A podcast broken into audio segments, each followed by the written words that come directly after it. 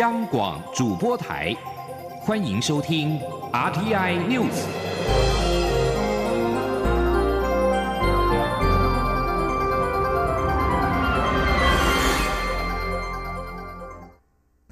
各位好，我是张淑华，欢迎收听这节央广主播台提供给您的 RTI News。蔡英文总统今天南下嘉义市，和嘉义市党部成员及市议员座谈，检讨九合一选举结果。总统在致辞时表示，民进党后续将进行党主席补选，另外总统府及行政院也会在检讨后进行人事调整。总统强调，人事检讨不表示整件事结束，下阶段要共同努力的是如何让人民感受到真正被照顾。记者欧阳梦平报道。民进党在九合一选举败选后，蔡英文总统陆续到各县市与基层座谈，检讨这次选举的过程与结果。蔡总统二号到嘉义市，由嘉义市长涂醒哲陪同，与党部成员及市议员座谈。涂醒哲在这次的嘉义市长选举中，以两千三百零二票的差距败选，失去连任的机会。总统在致辞时表示，他身为执政团队的领导人，对于这次所有选举结果必须负完全的责任，要真的检讨再检讨，将每个在选举及执政过程中做的不足、不够，甚至于不对的地方都拿出来好好检讨，把问题一一找出来。不但要找出政策该调整的地方，在人事方面，府院党也都会调整。总统说。那我们现在呢，党已经呃开始进行这个呃党主席的这个作业啊，呃选举作业。那我们已经有代理党主席呃呃林佑昌市长哈呃担任。那么后续党会进行党主席的呃选举哈。那另外呢，我们也呃会在呃总统府跟行政院部分呢，都会做呃在检讨之后做人事的调整。总统也强调，不是在检讨完人事就代表整件事情结束，真正的是后续要如何拿出有感的执政，让人民感受到真正被照顾，这才是政府下阶段要共同努力的地方。总统并表示，或许大家的感受不同。但这就是要以集体不同层次或不同面向的感受检讨执政或选举过程中所面临的问题，即使检讨时会有些尴尬、痛苦，但不论多尴尬、多痛苦，他都希望大家可以讲得直接，甚至讲得大声，真的把问题说出来，这就是检讨的意义。总统并勉励当选的同志继续努力，没有当选的不要气馁，尤其是年轻的候选人。他强调，这次挫败不是最后的终局，未来继续努力，一定还有许多机会。另外，总统在进场时被问到内阁改组会不会在十二月二十五号之前完成，总统表示，整个执政团队的检讨有一定的节奏，也会持续进行。中央广播电台记者欧阳梦平采访报道。九合一选举过后，内阁人事调整。国民党立法院党团今天召开记者会，表示目前挤牙膏式的改组无法符合全民期待，他们要求内阁立即全面改组。另外，民进党立委许志杰也建议内阁总辞，展现民进党全面改革的决心。记者欧阳梦平的报道。民进党在这一次九合一选举惨败，除了中选会主委请辞、北农总经理遭到撤换外，包括交通部长、农委会主委、环保署长也都请辞获准。不过，国民党团书记长曾明宗等二号召开记者会，表示九合一选举结果已经对民进党的执政团队投下不信任票，目前内阁团队的执政已经失去正当性，他们要求全面改组。他说：“民意投下的不信任投票。”所以必须改组，但是他这样分阶段的处理，部分的处理，我相信不足以实现，而且不符合全民的期待。我相信这样的部分的改组，全民不会接受。曾明宗并点名中选会副主委、党产会的正副主委、NCC 的正副主委以及国安团队都应该换人，并做到用人为才，以专业为考量，不要再用意识形态寻找人选。改组后则全面拼经济，彻底解决五缺及低薪问题，才能符合全民的期待。国民党团副书记长柯志恩也指出，民进党在两年间流失了四百二十八万多张选票，台大教授管中敏无法就任台大校长是主因之一。他认为，民进党败选后必须做出改变，依法行政，让台大有校长。国民党立委林奕华则认为，公投案的结果代表人民推翻蔡政府的能源政策，经济部长必须负起政治责任。另外，台北医院发生大火，近期又发生流感疫苗出包事件，卫福部长也应该下台。现在这种挤牙膏式的改组，根本看不出检讨的诚意。民进党立委也传出呼吁全面改组的声音，立委徐志杰便建议内阁总辞。虽然已经有三位阁员请辞获准，但是本席还是建议内阁要总辞，让台湾人民觉得我们有全面改革的决心。对于朝野立委的要求，行政院发言人古拉斯尤达卡表示，内阁如果有再变动的讯息，会再向外界说明。中央广播电台记者欧阳梦平在台北采访报道。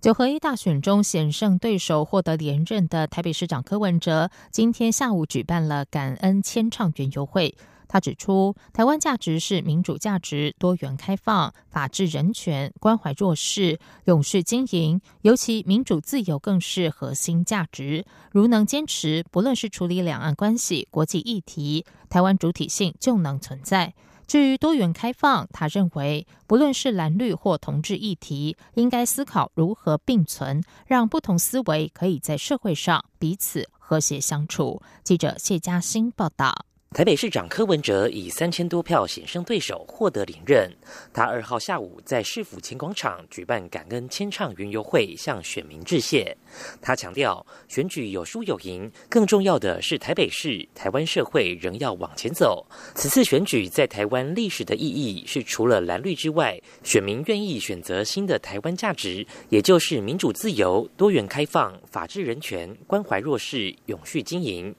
柯文哲表示，民主政治应让人民都有资格参政。自由的基础是包容，但自由应以不侵犯他人自由为前提。因此，他认为民主自由是台湾价值最核心的一环。若能坚持下去，各种对外关系就不用担心。柯文哲说：“因为台湾的主体性、民主自由，这还是会存在。我们用民主自由作为台湾的核心价值，去处理我们所谓。”不管是两岸关系或国际关系，这就是我们的核心价值。提到多元开放，柯文哲以癌症治疗的观念演变为例。二十年前强调清除癌细胞，但现在观念已经慢慢改为让患者维持最好的健康状态、生活品质，甚至可允许和肿瘤并存。因此，他认为超越蓝绿，并不是要消灭这两种政治立场，而是让不同思维在台湾社会并存。即使大家有不同的过去但拥有共同的现在，也可以共同走向未来。对于大选中成为焦点的同志议题，柯文哲坦言很难处理，但公投不是要去推翻哪一方，他还是希望可以思考如何让不同思维的族群和谐相处。他说：“有时候甚至要开始思考，在这个社会当中有不同思维的这种思不同思维的族群，我们有没有办法让他可以在这个社会彼此？”和谐的相处下去，这才是我们新的一个政治的思维。所以，民主、自由、多元、开放，你知道，这是我们要去努力的目标。柯文哲表示，未来四年的政治目标是建立一个对的社会，让政府是可信赖的，公务员为人民服务，法律是给人民遵守，监狱则是关有罪的人。他会用三大政治原则来面对，也就是对的事情做，不对的事情不要做，认真做。中央广播电台记者谢嘉欣采访报道：九合一选举并公投选务乱象，中选会成为众矢之的。立法院内政委员会明天将邀请中选会副主委陈朝健、行政院秘书长、内政部部长等人，针对检讨九合一选举选务及公投事务进行专题报告，并且被质询。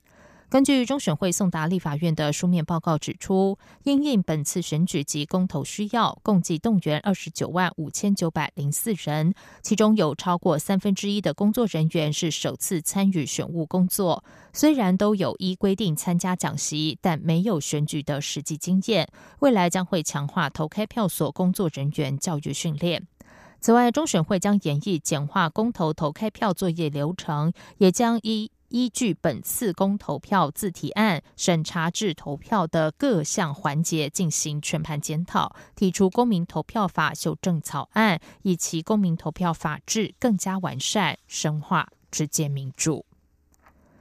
美国总统川普和中国国家主席习近平的川习会一号落幕，双方承诺明年的一月一号不会加征新关税。但是美国强调，仅是只有暂停扩大征税九十天。台经院今天指出，即便贸易战的战火稍有趋缓，但影响已经造成，而且今年十月以来原物料的价格下跌，反映经济需求冷却，明年的景气不会太好。推升明年经济的关键将在公共投资以及民间投资。记者谢嘉欣报道。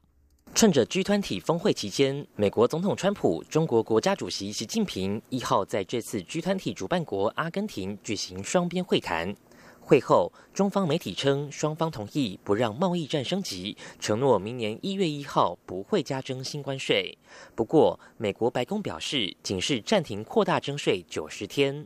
台经院景气预测中心主任孙明德二号受访指出，中方可能会以向美国扩大采购作为交换条件，希望美方不要再扩大课征关税。孙明德表示，根据台经院调查，制造业厂商关切的是美中贸易战、原物料价格。前者虽然暂时没有扩大战火，但影响已经造成。而原物料方面，也自今年十月起开始快速下滑，显示经济需求开始冷却，明年景气并不会太乐观。他说：“那原物料占我们台湾的出口三成，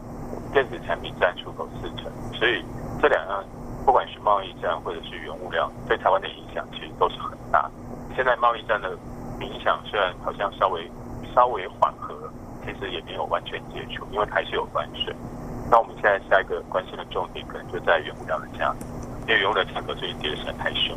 孙明德还提到，尽管部分新科县市首长上任后将着重拼观光、吸引陆客，不过因为中央政府仍是由民进党执政，料想中方不会全面允许陆客来台，对内需帮助有限。明年经济是否能够持续成长，端看贸易战后续台商回流等民间投资，还有政府的公共投资是否加码。中央广播电台记者谢嘉欣采访报道。在外电消息方面，美国总统川普在结束阿根廷的二十国集团 G20 高峰会之后，于美东时间一号搭乘专机空军一号返回华府时，在飞机上向随行的记者们表示。他将会尽快的通知国会，有关于他计划结束之前，美国与加拿大和墨西哥签署的北美自由贸易协定 （NAFTA），然后由国会批准他与加墨两国领袖所签署的新版区域贸易协定 US MCA，。川普指，美加墨的新版贸易协定将可以帮助美国工人，并且能够更好的捍卫美国的智慧财产权。川普并声称，签署这项新版的区域贸易协定是他的一大胜利。不过，才刚在十一月六号其中选举重新夺回众议院控制权的民主党，是否会在美国和邻国间的自由贸易协定上面做文章，仍然有待观察。此外，美加墨贸易协定 （USMCA） 除了需要美国国会的批准，也要加拿大和墨西哥两国国会批准之后，才能够正式生效。美国阿拉斯加州十一月三十号遭遇规模七点零的强震以来，安克拉治周边地区出现高达六百五十次的余震，让抢修变形公路的工人和清理住家及商家的民众们心惊胆战。所幸目前没有传出严重的伤亡。规模七点零强震十一月三十号早上袭击阿拉斯加州的第一大城，人口约三十万的安克拉治。震央在安克拉治以北十三公里，震源深度大约四十公里。震后尖峰时段的交通大乱，电信服务也受到干扰。所幸暂时没有传出有人重伤或是丧生，只有传出零星几起轻伤。根据美国媒体，大多数都是遭到碎玻璃以及掉落物砸伤。